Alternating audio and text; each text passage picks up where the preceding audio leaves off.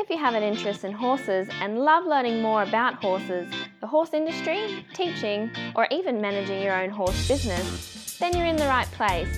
We would love you to join us on our mission, which is to improve the lives of horses around the world through the education of riders, handlers, and trainers. So get comfortable, listen in, and enjoy. This is another of our popular Listener's Choice interviews, which we're playing over the weekend. We've chosen the most popular interviews for you to select the Listener's Choice winner. If you're not sure how the Listener's Choice competition works, have a look at horsechats.com slash choice for the rules and the leaderboard.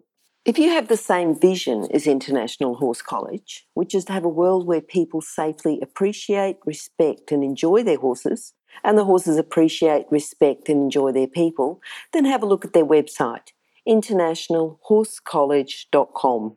Registered Training Organisation 31352. Dr. Jane Williams has been with us before on episode number 300. So if you'd like to go back and listen to that first, that'd be good. Horsechats.com, just go and search for Jane Williams and you'll find that episode. It'll be horsechats.com slash Jane Williams or just go there and search for Jane, search for Williams. Jane, how are you today anyway? I'm really well, thank you. Good, good. Now, Jane, we're going to talk about 10 tips for training your horse. Why did you choose that subject? I think for me, one of the things that you see when you're working with people, both in industry and helping them with training and getting the horse to improve, mm. but also from a research perspective, is quite often how little in equestrianism we utilise some of the science that is out there. Yes. And some of what we know from human sport um, to be able to help us to train our horses better. Uh, and to me, uh, I suppose I'm really passionate about using that sort of knowledge and information. It's what I work in. And I think there's a lot that we can all do and apply at all levels, which can help us to get a much more fruitful uh, and positive relationship with our horse and to do a lot better. So I think that's the reason why I thought I'd go with training tips. Okay, I think that's good. And I think, um, you know, I really like some of the research you're doing. And yeah, if we can sort of talk about that, incorporating with these training tips, that would be really good. The first tip you've got is to have a target for you and your horse. Yeah, definitely. I mean, I think one of the things that I've noticed, particularly when I, I work with people at lower levels, mm-hmm. is quite often people have some vague idea of where they want to be, yep. but not necessarily exactly where they want to be. And linking it through the research, which we've already touched on, um, we also see at other levels that people have a very clear goal of what they want the horse to achieve, maybe at four-star eventing, or they want the racehorse to be fit and to win races but they don't always necessarily have a very clear, structured plan, the stages, which is how they're going to get there. They might have a, a trial and error way of getting there. So mm-hmm. people who are good at horse sports and, and, the elite competitors and the elite trainers have a system. Yep. And that system is planned, but it's been very much based on tradition and trial and error learning. Okay. Um, however, what we can do is look at what we do in human sports and we can go, you know what, having goals and targets and having something which you're aiming for a long time in the future, and then working back from that and seeing what are the interim goals mm-hmm. and how you get there gives structure to what we're doing. And it also gives us a bit of a positive boost as well, because sometimes you'll hit some of these smaller goals, whereas if you're always aiming for something really big, you're never quite going to get there. Mm-hmm. Um, and it, what we know from research in human sport is there's a system called periodization cycles, which a lot of top athletes will utilize. Now, quite often these will be linked to Olympic cycles, so over a four year period, and they'll have small goal targets, medium and long. So we call them micro targets, if you like, and meso yep. cycles and macro cycles. Mm-hmm. And what you basically do with them is you have these interim goals which you work for. So you know that at some point you, are working towards a training goal, and that's part of your preparation to get you to where you want to be. Then there'll be other examples where there's transitions, where you know you've maybe been to a competition or you're in the preparation just before it, and then there's the actual competition targets as well. And they can be applied to anything. It doesn't have to be an Olympic medal or like winning the derby or something like that. What you can do is go, actually, with my horse, in four years' time or in a year's time, I want to be able to go to X competition. Or I want to be able to go up and hack, uh, hack out in company or hack out alone and not be worried about it. Mm-hmm. What are the smaller cycles that we put in place to help us to get there? And if you're not fully confident yourself, you can work with your coach, and your coach can really help you, and that can help to give sort of structure again to training sessions Um, what we find in equestrianism uh, is we often work alone. Yes. And I think we, we don't really realise that. If you think about other sports, you're either in a team environment or you might go somewhere to do it where you're playing with somebody or there's other people around you. Probably 80% of the time you spend with your horse. And if you're schooling, for example, you might be doing that with nobody with you. Mm, mm, So yes. having this structure can be really helpful.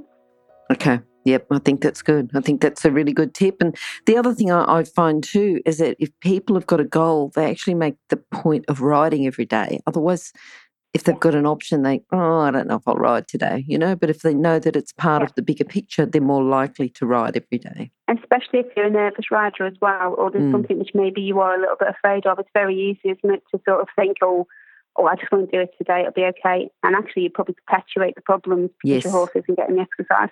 Yep, yep. Yeah. All right. Now you've got number two is plan your training in line with your goals. So you've got the first one about the goals, and then the next one is plan your training in line with the goals. So I think it follows on quite nicely from the first one, really. Again, it's about going out with that plan and understanding why and what you're doing. Um, so if you think about how we ride horses, I mean, why is it that we ride them? I mean, in the UK, most people would ride for about 45 minutes to an hour, probably on an average day. They might ride six days a week.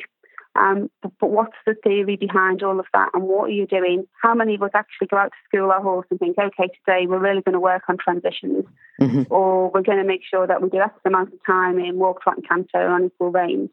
Um, and we see this right the way through. I mean, there's been some research done in the UK looking at um, show jumping competitions and warming up. And when the horses warm up and the riders are obviously warming them up in the competition environment, they quite often stay on the right rein and don't warm them up on the left rein. Okay. Yeah, actually, if you're going to ride a show jumping course, you're probably going to be on both reins. And Yes. actually, you should warm your horse up on both. And it's unconscious. And I Mm, think we mm. do that as well when we go out and we train. So if you know that you're going to think about what you're going to do and you've got a plan for where you're going with goal setting, then actually you should think about what you need to do over a week, over a longer period of time. What should I do with my horse? Am I going to school it today? If I'm going to school it, what are the goals that I'm going to have for that session? Um, if I'm going out hacking, um, what am I going to be doing then? Am I going to allow the horse to go long and loose? So this is a relaxation. And also to plan what you're doing within that. Um, especially important if you're linking it through to fitness, Tim. So we've done quite a bit of work with racehorses and eventers where we've been looking at fitting programs. And what we tend to see is there's a structure with exercise and when you're working towards fitness is that you want to be looking at maybe that slow strengthening work and, and the aerobic conditioning first of all, and then you start to introduce some anaerobic and fast work to sort of get the higher levels of fitness coming through. Mhm. But quite often, how that is structured over a longer period of time is a bit of this trial and error that we touched on earlier. Yep. Uh, and I think if you start to think about that a bit more, then that can work. So I worked with a, an Australian eventer in the UK who found that his horse was struggling going up hills and keeping the fitness competition level fitness up uh, on hills. Mm. And we looked at his heart rate data um, to sort of see, well, okay, when he, was cantering on the flat, was he going into that anaerobic zone? Was he getting that real fast work to push the horse to get that extra bit of fitness? And he wasn't in normal circumstances. So he adapted his training and planned it so that he actually did more fast work up hills to increase the fitness. Mhm, And it mhm. worked really, really well. Um, Okay. and best wishes to Warren because he's off to Burghley next week as well. So hopefully he'll go around there. yeah, so that would be cool. Yep. But I mean, I yep. think it, that idea of planning and just thinking a little bit more about what you're doing has a real impact. And Warren is excellent because he, it's a type that will sit back, think about things, and look at how the science can actually take it forward. But we can all do that. We can Yep. think about what we're doing, and also knowing if we've got a goal within a session, when to stop and Mhm. to finish on a good note. Uh, and also thinking of some of the really basic stuff, which is just good riding sense, isn't it? But if you know your horse is going to nap and you're going to try and go around a route where you know that the napping is going to happen today, then don't do it when you've got hardly any time. You need to be able to have the time to be able to work through that problem and to do it in the right way and to keep calm and think about maybe how learning theory can be applied to get your horse to go through that and to know when to call it quits at the same time as well. Yep. But quite often, if we're rushing around, we have busy lives, we just want to try and do something, and then it all goes wrong. Mhm, And I think mhm. taking that time out to just think a little bit about what you're doing can really help to prevent that. Yep, yep. All right. So number three is structuring your training program. And you're saying doing it in lines with the principles of training. So, would you like to talk a bit about the principles of training and how we can structure these programs? No problem at all. So, in line with training, whether it be human or the horse, we're trying to prepare them um, for what we expect them to do or what we expect ourselves to do in terms of exercise demands. Yep. So, the, the first key principle of training for a horse is to prepare your horse for the competition or for the expectation of the activity that you expect them to do. So, mm-hmm. again, if it's leisure riding, knowing that if you want your horse to go out for two hours a weekend and do walk, trot, and canter, it's fit enough to be able to cope with that demand.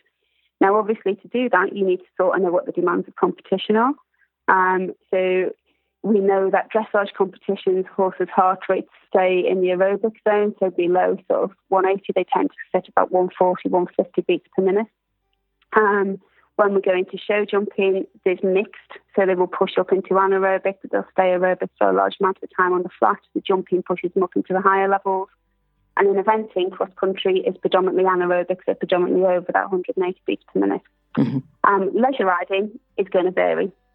But if you're expecting your horse to canter, then you should have your horse fit enough to canter.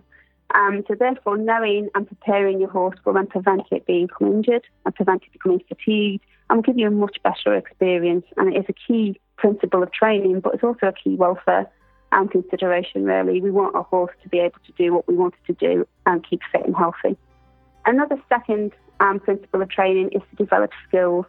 So these tend to be um, motor skills uh, and looking at task specific activities which a horse is expected to do within the exercise we expect it to do. So, for example, in dressage, that could be things like lateral work, so doing um, shoulder in or half pass, or more of the higher skill movements like piaffe and passage. Uh, or it could be jumping, or it could be if you're doing trek or something like that, being able to go through some of the obstacles that you're required to do in that side of things too.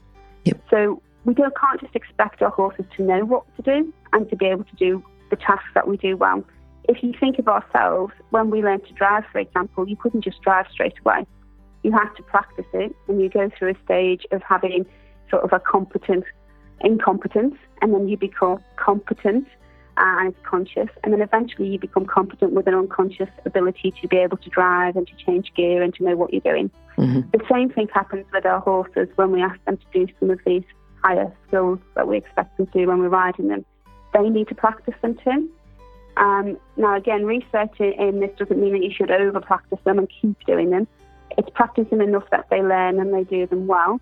Um, and for example, with jumping, when we're practicing our jumping, we maybe do some gymnastic grid work exercises, but we don't need to be jumping one meter 40 all the time. We can keep the, the fence size low, and we know from research that keeping the fences about sort of a meter um, is absolutely adequate to develop the jumping skills. We don't need to go really high to do that. The other benefit of doing this skill work is it keeps the horses um, active in terms of their mental capacity as well, but also improves something that we call neuroplasticity. So, in effect, we improve the memory and the nerves and the muscles, uh, and that helps the horse to be able to pick that up quickly. It's not a reflex, but it works a bit like a reflex action. So, the more you do something, the more you practice it, then the quicker the response.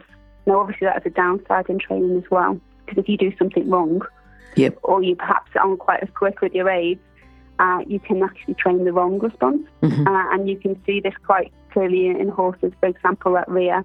Um, if you have a horse that rears up, you're going to reinforce the rearing potentially by giving away the rein because they get rewarded by the rein contact being lightened.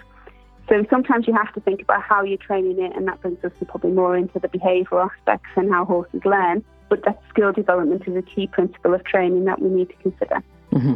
And both of them link into the final sort of key principle of training, which is the desire to prevent injury in the horse and also to increase career longevity.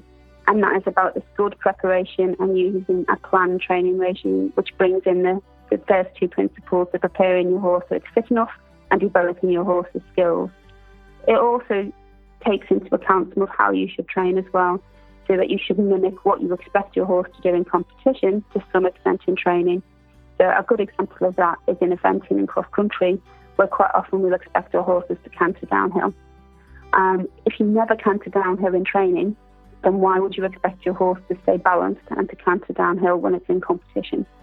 Now, again, it's not about overdoing that, but you should introduce your horse to that. If it's going to work on grass and you always work on an arena, you should introduce it to do that. Um, that allows the musculoskeletal system, it allows the soft tissue to maybe adapt a little bit more to the different types of environments the horse is being put in as well. Okay.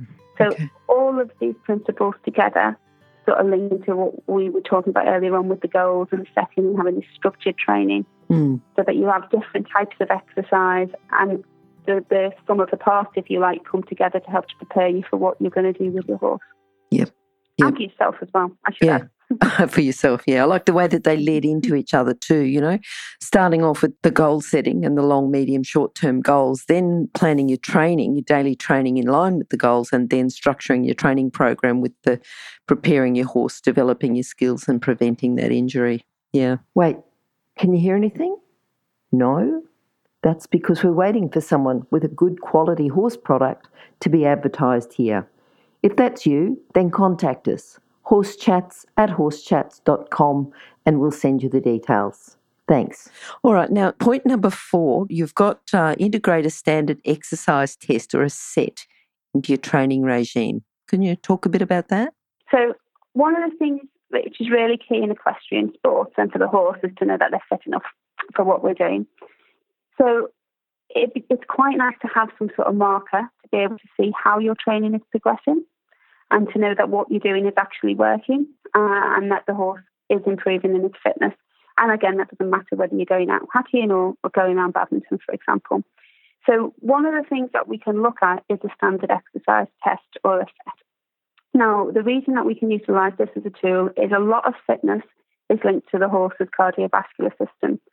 So, the horse, as we know, is an obligate nose breather, so it gets its oxygen in through its nose. So, the respiratory system is limited in terms of how it can train, if you like. It isn't going to increase its respiratory capacity. Um, if it has a respiratory issue, that is going to reduce the amount of oxygen it can get in. But the real fitness benefit is going to come through conditioning the heart and the cardiovascular system to be able to get the blood carrying the oxygen to the muscles where it's used up a lot more quickly. So we can look at the heart and we can look at the efficiency of the heart to be able to judge whether the horse is getting fitter or not. And that's the principle that standard exercise tests use. Mm-hmm. So, what we're going to do with this is you need to have a standard uh, exercise, um, which you can undertake. Now, for me, uh, we used to have where I used to have the horses. It was a really big long hill, it's probably about half a mile long on an incline, and we would use it as a marker for the racehorses and the eventers to know whether or not they were fit enough or how fit they were. And that was a real visual and subjective way of testing. But it's the same sort of principle you might have a certain ride that you do, or if you've got access to gallops uh, or a school, you might have a certain distance that you can canter or gallop up, or you might be able to do laps of the school. But you set yourself a standard distance and you try and complete that at the same speed. And if you do that every three weeks or a month yep. and you monitor your horse's heart rate, then as your horse gets fitter, it should be able to complete that standard piece of exercise, which is staying the same, um, easier because it's fitter. So in yep. effect, when you take its heart rate, its heart rate will decrease, uh, decrease rather. Uh-huh. Now, the tricky side of that is keeping your speed consistent because yes. we don't always know how fast we're going. Things happen, horses spook, uh, and it's not as easy. The other side is taking the horse's heart rate. If you haven't got a heart rate monitor, and we'll talk a bit about them later, you can do um, a manual heart rate, taking the pulse underneath the horse's jaw uh, or you could use a stethoscope. Um, problem with that, you do an exercise test, is you then have to stop, get off, and do it. Uh, mm-hmm. And that can actually, the horse's heart rate can reduce quite quickly. So you maybe don't always get the most accurate measures. But if you have that idea that you have this standard test that you do and repeat, then you can start to see heart rate decreasing over time.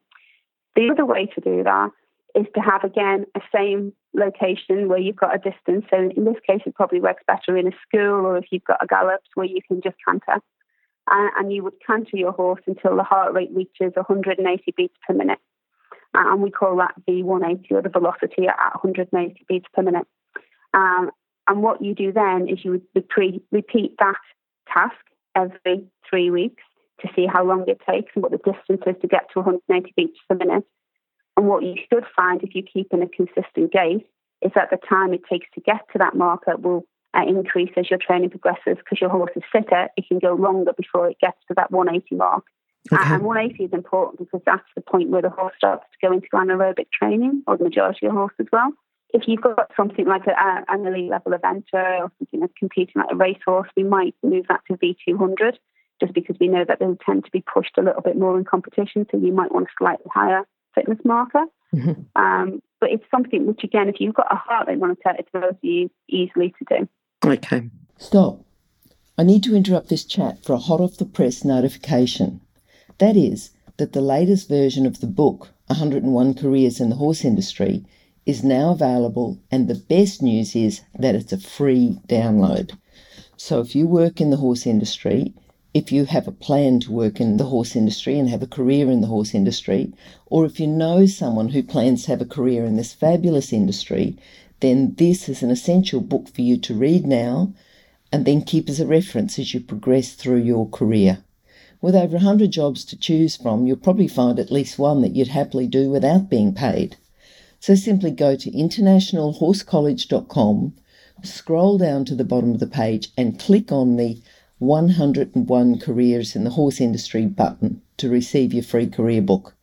Imagine maybe one day you could be a guest on Horse Chats. Okay, and I think that's point number five, isn't it? Is invest in a heart rate monitoring system. So, for someone who hasn't ever seen one, would you like to just basically explain it and talk about the benefits and, and the parts of it? So there's lots of different types of heart rate systems on the market now for horses, and there's lots of apps which link into them and computer programs as well.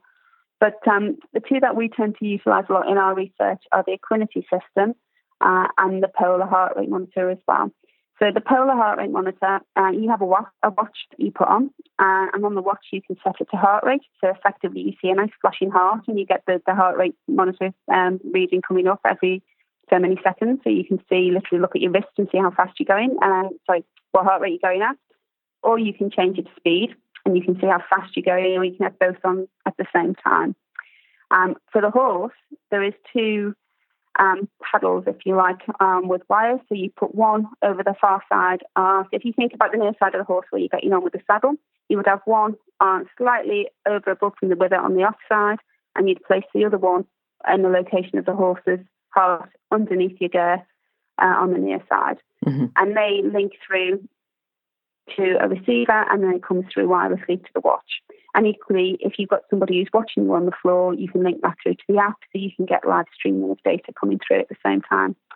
With the Equinety system, it's a bit different, and some of the other things which are on the market are more like this. The, Equinety system has an overgirth.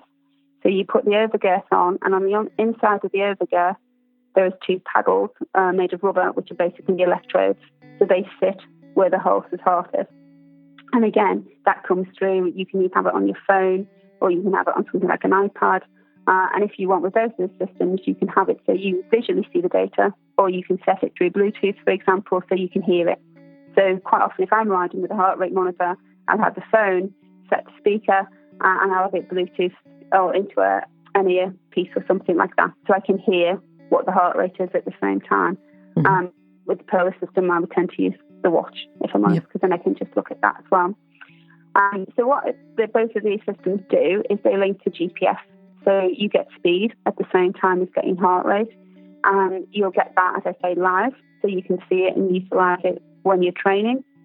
But you'll also get the data downloaded. Uh, so you can actually keep a record and it brings out nice graphs for you so you can see what sort of the heart rate zones the horse has been working in from sort of low level intensity exercise to medium through to high and how much time you spent in them. And it will also calculate quite often the distance that you spent in there too. So it really helps to start to give you some data, some real figures about what you're doing when you're working your horse. Um, so if you want to start to try and sort of use the science and be a little bit more technical with your training, you can start to see how fit, what exercises have been have pushed the horse, um, how much you've done, and start to map what you do. And I think that's really nice. I mean, there's other systems on the market where there's like bibs that you can put on have a monitor within them as well, and other girth related systems too. And they're all really good. Uh, I think for me, they tend to cost um, in the UK anywhere between sort of you can pick them up from about £80 through to about £400, depending on how complicated you want them. But they really do give you a clear indicator of your horse's heart rate and the speed and can help you to go through it and to just add a bit more technical um, expertise, if you like, to your training, and some of the maybe difficult questions. Mm. So mm. one of the things that I think they're brilliant at is going, how hard is my horse working? So if you're actually thinking about when you're exercising and you're live and you're on the horse, if you've got this Bluetooth through or you've got it on the watch, and we know today's training session, we want to work our horse aerobically. So we don't want to push them too fast, but we want to make sure that they're working, let's say, between 120 and 180 beats per minute so that they're, they're getting that aerobic fitness working on them. Well, some horses might be working at that and look like you're working quite actively and you thought, oh, yeah, they're working quite hard. Some horses can look like they're not working hard, and actually they are. And equally, some horses don't look like they're working at all, and so look like they're working really, really hard, and they're not. Mm-hmm. So having the heart rate on your watch or in your ear via the sound, you can actually see how hard your horse is working. And you, if you want to then go and do some fast work where you know that you want to work anaerobically, so you want to go above the 180 beats per minute, you can put your horse into a canter or a, and you can look and see. Um, so and a good example of where this has worked well is we were doing some work with some eventing in a, a training clinic. And there was a lady who had a thoroughbred mare a horse, and we were doing sort of canter work and looking at heart rate. So she was going around the gallops, and this horse was, you know, everything else that was out with her, going through striding beautifully uh, and coping really well with the exercise. And she's like, oh, this is what she does all the time. It's really, really nice. When we looked at her heart rate, she was staying about 140 beats per minute, which okay. is very aerobic. Yep. So she could go round and round and round, and the horse was never get pushed into the anaerobic zone. Yeah. And to be fair to her, she herself, she sat down and said, I could do this all day. And I was like, yeah. I said, if you want to make sure your horse is training on so that you're getting that fitness for hills and to maybe be able to push so you know that you, you are getting some extended fitness in there, you need to start looking for jobs with an incline. And mm-hmm. you need to get your heart rate monitor on it and you need to see what pushes their heart rate up into that anaerobic zone. Because she just she was just talented them there, mm-hmm. and, and she was just finding it too easy to do it on the flat. But I think you would never know that without seeing it. Equally, on the same day, we had a warm blood horse um, that was standing at the side while there was a, a lady had two horses at the clinic. So the warm blood was standing there, looked pretty much okay, maybe flicked its ears a little, but um, might have looked slightly agitated. Got on it and we set it all up with the heart rate monitor after she galloped her first horse. Its heart rate was nearly uh, 190. Oh, was it? And obviously mm. the stress of standing, yep. typical warm blood, quite stoic, yep. didn't actually show it necessarily a huge amount. But again, thinking of that in competition for that horse, the horse has been at quite a high heart rate for a long period of time, I would maybe think about the preparation and how you would utilise that in part of its planning. And maybe it's the horse that you think you'll stand there all day, but probably isn't the best for it in the end of the day as well. Mm. So I hmm. think silly little things, literally just looking at that, and the same with the speed. Um, I found when I got a new horse, uh, my old horse used to rush show jumping and was never had a problem with speed. Uh, my new horse doesn't and I'm really out of practice with speeds. So I've used the watch to be able to put the speeds on and think, okay, if I'm at this level of competition and I know this is the speed for this class, I can look at my watch and make sure that I'm actually at the right speed. Yep. And it can just help to train you and get you back into that sort of way of thinking as well when you've been out of it for a little while. Mm-hmm. It's really cool. Yep. Another thing which I think is quite good is to think what type of work does a horse find difficult? Because sometimes we can make an assumption that, that they're finding it really easy. Um, having the heart rate on can give you a nice indication of whether or not they are finding something tricky or whether they're working harder than what we think. Um, it tends to work better above heart rates over, say, 140, 150 beats per minute, because um, below that, when the horse gets excited or maybe a little bit stressed out or a little bit worried, then the heart rate can increase because of behavioural responses. But once you're getting over that sort of cantering distance and um, heart rate, then that can help to get a bit more accuracy in terms of its reading. Yep. But for example, we've played around with it with our academy at Hartpury, where we have the riders um, riding in canter and looking at different frames with the horse. So um, again, going maybe into a light seat, two point feet, and getting them to give the rein a little bit and just see the effect on the heart rate, or have them holding them really tight together and cantering. And quite often you'll see quite big jumps in the heart rate. So again, playing around, thinking about how you ride your horse and looking at the heart rate could save you some quite valuable energy and just help the horse to be able to cope with some of the longer activities in things like cross country, which could really help as well. Yeah, yeah, good, good. And that's also a good way of just saying, right, well, we we're in the 21st century now. The older trainers had been really, really good horsemen. Sometimes someone can come along with a little bit of technology and be a better trainer, be a better horse person because they've got that bit more knowledge. So, um, no, definitely. Yeah. And we've seen that as well. Um, yes. We've done some work with some racehorse trainers mm-hmm. um, and, and high level sort of top five UK trainers. Yep. Um, and they've utilised the heart rate monitors, and we've looked to see whether the horses are working at the level that they think they are. Uh, and predominantly, say 90% of the time, they usually are. But that 10% they're not, you, you wonder what they could do with them horses. And it's just giving you another tool. It's not replacing people's knowledge and understanding or their expertise. It's extra information mm-hmm. which we can utilise. I mean, how many people have heart rate monitors now? Everybody has smartwatches sure. and fitness watches and everything else. We do it. Why would you not do it for your horse? Yep. Yep. If you're an equestrian coach or a horse riding instructor, or even if you aspire to be one, have a look at the free video series for horse riding instructors on the Horse Chats website. Go there now, have a look. Horsechats.com. All right, now the next thing we've got, another bit of technology, is to video yourself and your horse regularly. Would you like to talk about that? Um, this is an interesting one because I know we don't always like to watch ourselves do something. um, but this is something which I, I, think is becoming more and more commonplace. And you do see people using video quite a lot now, particularly, again, most people have got smartphones or some sort of tablet or device which we can utilize quite easily. But it goes back to what we were talking about earlier on. About a lot of the time we're working independently, um, or we might just have a friend with us when we're working at our horses or when we're at competition. And some of the work that we've done with elite uh, Olympic riders has identified that one of the skills, if you like, or the characteristics that help them to stay at that level is they're always questioning what they do and why they do it, uh, and always looking for new ways of improving and, and checking the progress of their horse. And quite often they've said that they would have one or two people that they would really trust as a critical friend, or they use the phrase of eyes on the ground and help them. And for me, a video can be your eyes on the ground.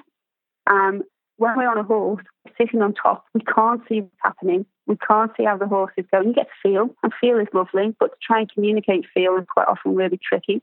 Um, if you're lucky and you've got a coach who's working with you, again, they can be that eyes on the ground. But for the times when they're not there, or when we want to maybe look at our own progress, it's relatively easy to set up uh, either a video or a phone on a tripod to be able to monitor your performance that way, or ask somebody to take some video of you. Uh, and then you can utilize that to actually watch it. Um, I know from personal experience, I'm quite often surprised that I look better than what I think I would because I would tend to be quite self critical uh, and always be looking for the faults. And I think you've got to be careful you don't do that when you look at the video, but also it can help you to go, actually, you know, that isn't that bad. I actually know better at doing that than what I think, and that can promote confidence and help you to progress in that way. Um, there's also lots of systems again available and apps which you can utilize with video to start to bring a bit more science into that aspect of video yourself too. So the systems like Coach's Eye um, in the UK and commercial systems like Dartfish. And what you can do with them is upload your video clips um, you can slow it down frame by frame so you can really drill down and look at your performance and your horse's performance. But you can also start to put markers on and, and draw lines uh, and put angles on. So you could start to look, for example, at the distances your horses were taking off from the fence and maybe how striding patterns could change. Um, you could look at rider biomechanics and you could look at your own position and you could in simple terms, literally live. You could video yourself. You could have some instruction. You could say, okay, I'm going to change that. I'll watch it. Or I was a bit forward there. I'm going to try and sit up a little bit straighter. You could repeat it, re-video, check and see whether what you're doing is working. Or you can put some of the more fancy biomechanical markers on and some of the angles and start to work out whether you're changing or if you make a change, how is it affecting you? And I think having that and also being able to now with the use of IT and technology that we have to be able to send that to your coach even if you can't afford a lesson all the time, mm-hmm. or you maybe can't see your coach, or the coach can't go to competition with you, you can record your performance and you can show it to your coach and go, is there anything I should be doing? What do you think of this? What am I doing well? And just adds another element and, and a bit more support and help. Yep. Yep. Okay, I think that's good. Now, we've talked quite a lot earlier on about training our horse. We're going to talk about training yourself now as well as your horse. Yes, I think we need to take responsibility as riders. So one of my key research areas is looking at equine well-being, um, and part of that is looking at how we as riders and and trainers affect our horses mm-hmm. and what our responsibilities are. And I think part of the responsibility is to make sure that you are capable of riding your horse as best as you can, as well as your horse obviously being fit enough to do what it needs to do. Yep. So if you think about yourself, uh, horse riding is a sport. We are athletes at different levels, albeit, but we are athletes and we are engaging in sporting activity. And if we look at other sports that humans engage with, there's certain characteristics and physical attributes that have been mapped out in research and say this is what you need to be able to do if you're going to row or sprint or do something like that. Now, for horse sports, the research behind this is still quite limited. I have an ex-colleague, Dr. Jenny Douglas, who's done a lot of work looking at this, um, particularly in eventing, but across a range of equestrian sports. Um, what we find with horse sports is they're very similar to the category of sports that we call travel sports, which fit into motor sports and water sports, so for example, sailing or yachting. And we know the characteristics of these type of sports need the person who's engaging in them to have physical fitness, to be able to develop complex motor skills, and to have quite quick proprioceptive processing, in other words, decision making and reaction time. So Jenny's work has shown that good riders need to have strength, quick reaction times, good balance, and aerobic endurance to be able to cope, if you like, with riding without becoming fatigued. Can you just go over those points again? That sorry to interrupt you. That I think there was four points there that you said, and I think they're really important that a rider's got to have. Yeah. So the, the work that Jenny's done, as I said, enables a space that good riders should have strength, so strength, postural strength, if you like, mm-hmm. um, quick reaction times to be able to respond to what the horse is doing and give effective uh, instructions to the horse. Horses yep. obviously look after their own safety as well. Need balance, um, and they need aerobic endurance. So they need yep. to be able to be fit enough to ride for the duration of riding without fatiguing. Yep. Now, that's important for your horse. And one of the reasons why I put this in as a top tip is because if you think about the way the horse has evolved, it, it isn't naturally designed to take a person on its back. And by us sitting on the back, it's going to affect how they move. Um, so we change the centre of balance. Um, we add weight. And if we're not capable of maintaining our own postural support and being independent from the horse, then the horse has to adapt for our inadequacies, if you like. So if we're out of balance, that will make the horse more out of balance. Uh, and that will mean the horse will need to work harder through its muscles to be able to keep its own postural support and to be able to cope with this extra weight, which in effect can be almost like a dead weight if we're not being fit and engaged and riding actively on the horse's back as well. And that's mm-hmm. going to increase the wear and tear on the horse. So I think we need to think about our responsibility as riders and being able to be that little bit fit, to be that independent, um, and to be able to work with the horse as opposed to the horse carrying us will help us to actually improve the horse's performance, but also to help the horse to last longer, if you like, and not get injured. Um, and we do know that horse riding is quite uh, a high activity exercise. It's not anaerobic unless you go jumping or you go cross country. Um, but when you're out riding a walk to canter in human heart rate terms, Jenny has shown that um, riders are going about 108 to 175 beats per minute, which stays within that aerobic level. Okay. Um, it's still relatively high. It's getting up towards the anaerobic zone. But when you go jumping and you're in speed, for example, you can get up to 90% of the maximum heart rate. So you really do need to be fit enough to be able to cope with that. Okay. and you think, particularly in jumping and cross country, if you lose your postural stability and your balance because you're starting to fatigue, mm. then that could have a big impact on your safety as well as the horses for jumping. Yep. You might not be able to make the adaptations that you have coming into a jump to be able to jump it accurately. Mm-hmm. Uh, so I think it's really important to think about.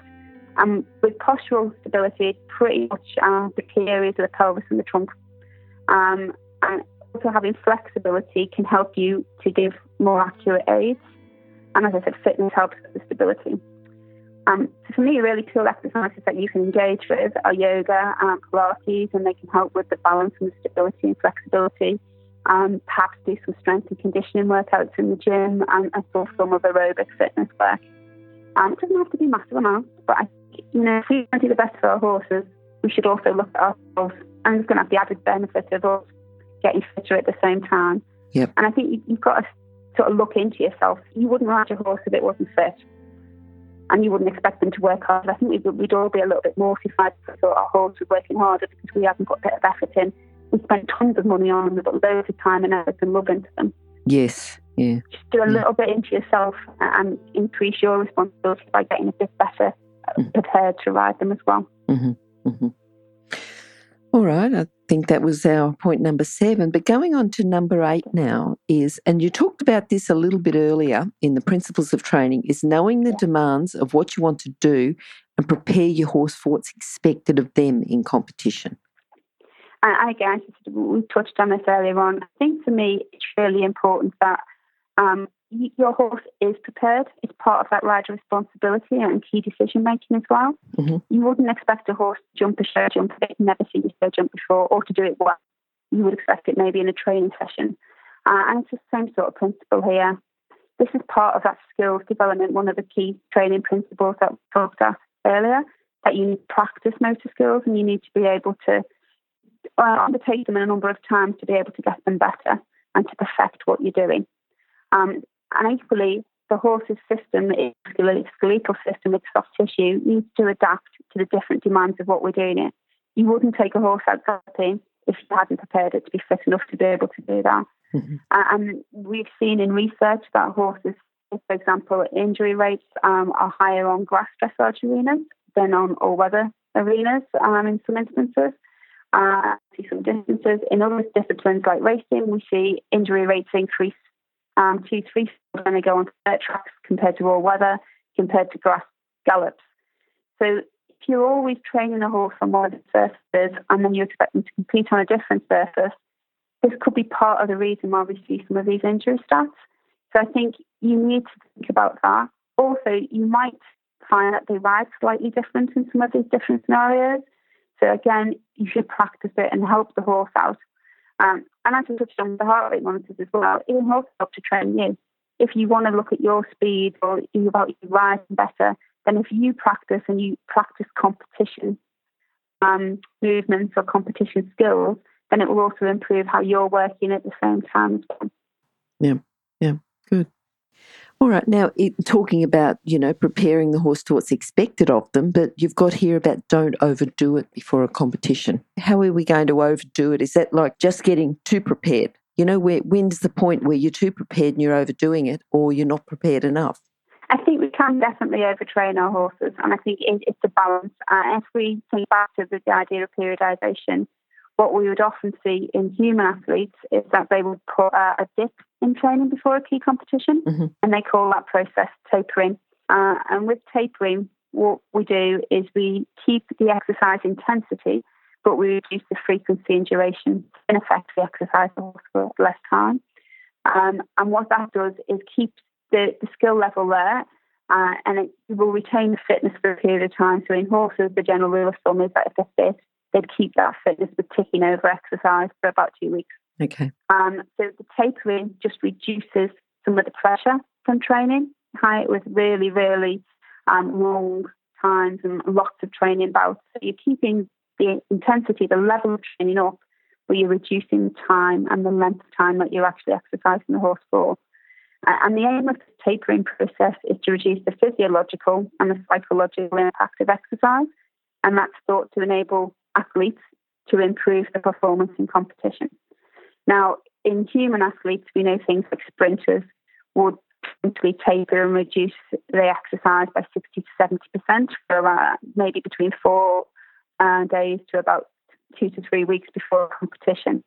Whereas you have something where, like, more long distance runner or a cyclist um, would taper for a short time period, so maybe a week or so. Mhm. Um, for me, I think we haven't really got that research done in horses yet to know exactly what we should be doing.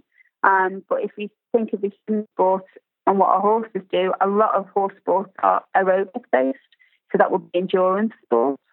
Um, so probably a shorter period of tapering would be something that we would would work and be beneficial. You see it with top trainers uh, and top Olympic riders. Do it without necessarily calling it tapering, where they just drop the exercise level off and maybe a little bit before competitions, um, and that will help the horse to do it. They've also emphasised not overdoing it, so that's sort of overtraining and making sure we don't overtrain. One of the things is also making sure that we don't over exercise on a more of a shorter term basis. So um, anecdotally, I've quite often seen people who maybe are in show jumping and they'll really jump the horse hard the day before because they want to practice and they want to make sure the horse is going to be really good in competition and then they'll jump and jump and jump. Um, if you fatigue your horse or partially fatigue your horse, then you're utilizing the uh, energy stores that they've got in their muscles. And it will take time for your horse to be able to build up energy stores again to be able to have them in competition. So we know that horses take uh, anywhere up to 40 to 72 hours to fully recover from being fatigued and to replenish the energy stores that they need to then go on and compete or to exercise effectively again. So if you are really working your horse hard the day before a competition and it really does get fatigued, then that could have quite a detrimental effect the day after. Yep. And your horse could be a little bit flat. It maybe isn't going to perform to its full capacity. Um, and I don't think we always think about that. I think we're thinking in a slightly different psychological place. So, know, we really want it to be good. We really want it to be able to do well. Or I'm a little bit nervous. It might be a bit full of itself. I just want to take the edge off. Mm-hmm. Uh, and we have to think about the implications because if your horse is a bit tired and it's competing, that's potentially going to start to put more pressure on the soft tissue, um, like your tendons and your ligaments and your muscles. And if you think all of them are linked in, so if you start to get muscle fatigue, then maybe your ligaments and your tendons are going to have to work harder to keep the support and stability in the horse's legs as it's moving. Uh, and you're potentially going to open up more avenues for injury to start to creep in. So again, going back to the very start, I suppose, and planning that training and having goals, it's thinking about each stage up to when you're competing your horse and making sure that everything is planned and thought through. Okay. Okay, good. Good. Now, you've done nine points, and number 10 is about making sure we've included a warm up and a warm down in exercise and competition routines. Yeah. And again, this links into that idea of planning, doesn't it? Um, we can get carried away when we're riding, mm-hmm. um, and we don't always necessarily think what we would do. If we went to the gym or we went to an exercise class, there would always be some sort of stretching or warm up to start off with, and you always finish with something similar as well and that helps to get the blood flowing to the muscles. It helps to loosen you up, and it prepares you for the intensity of the exercise that you're going to do. It's exactly the same with your horse. And all too often, you see people jump on a horse to do flat work and expect it to go into an outline straight away. Um, you expect it to start jumping straight away. You get on, come on, crack on work. And they're not warmed up. And again, you're increasing that capacity potentially for injury to occur, but also to have reduced performance and your horse is going to be more tense. But for me, I think it's really important whether you're warming up for exercise at home or whether you're in a competition environment that you allow your horse time to actually loosen up and to stretch uh, and either work it long and low on a loose rein, really get them so that they can walk around and that you work out. I mean, it's going to be trial and error what's the best warm up for your horse and for you. But allowing them to do that before you start to pick them up and expect them to exercise a higher intensity and a higher skill level is good practice. And equally, at the end of exercise, rather than just finish and maybe them a quick walk around and put them away, actually allow them to stretch out, allow them to relax, and allow them to maybe, um, again, loosen up. So you're finishing on a positive note psychologically. You're also allowing, again, the toxins of the blood to recirculate around the horse to stretch out the muscles.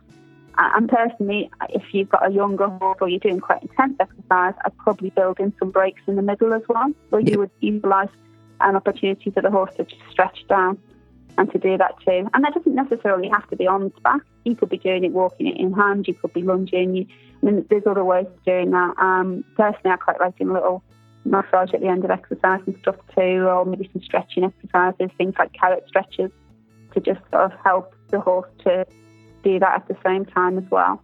I mm-hmm. think if we would do it and we find it beneficial, why would we not again apply that to the horse? Yes, yes, yeah. Jane, this has been wonderful, all this information. You know, I've been taking down notes. I'm sure that a lot of other people will be taking down a lot of notes as well. So it's the type of chat that people would want to go back and listen to a couple of times, I think, because of all the information that you've given. Can we just summarise though? If I read out each of the 10 points, would you be able to say in a sentence or two the main thing to remember of each of those points? Is that okay? Yeah, no, that's fine. Okay, so the first one was have a target for you and your horse. So set yourself goals. Have a short, medium, and long term goal that you're going to achieve with your horse. Perfect. All right, the next one plan your training in line with your goals. So plan your training and think about what types of exercise, what types of intensity exercise and skill development and training so you can achieve your goals and have an exercise session goal for each one you do. All right. So structure your training. This is the third one. Structure your training program in line with the principles of training. Think about what you're doing in training, getting your horse fit, developing its skills, uh, and making sure you're preparing it well for competition to prevent injury to increase the length of its career. And by Okay. planning your training, you should hopefully hit all of them. Good, good. All right. Number four is integrate a standard exercise test. That's SET into your uh, training regime.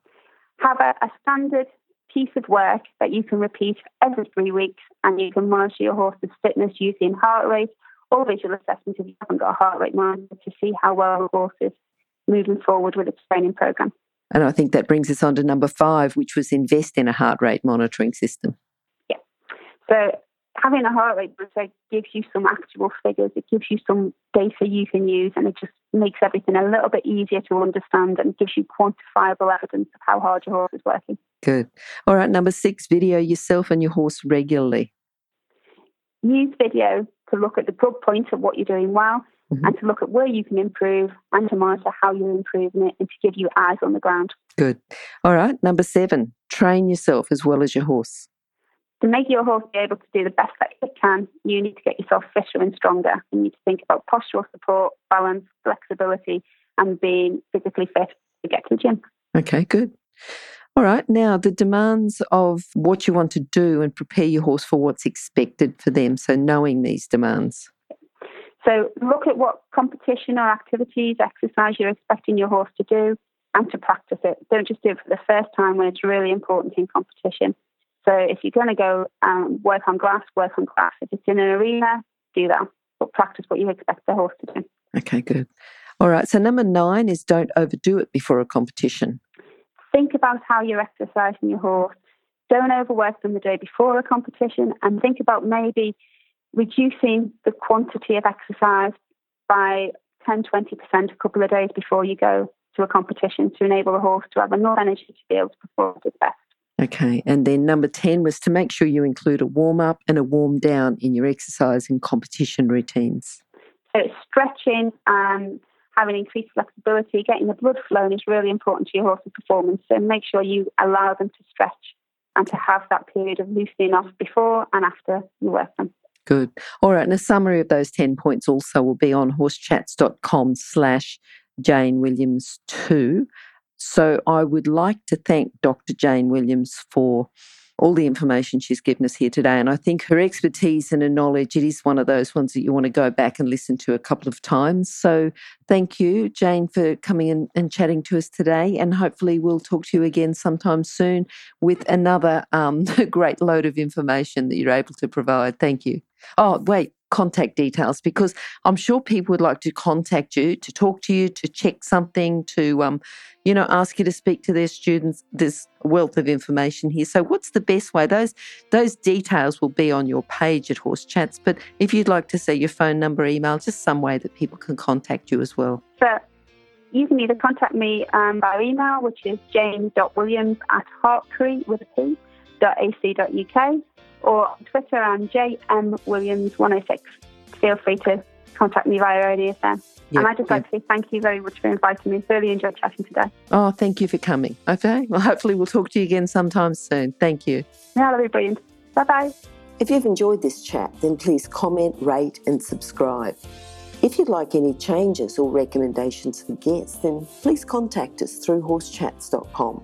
And while you're online, have a look at the government accredited courses at internationalhorsecollege.com. Registered Training Organisation 31352.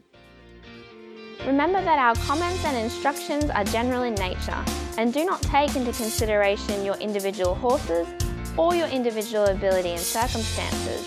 If you enjoyed this podcast, then please leave your comment below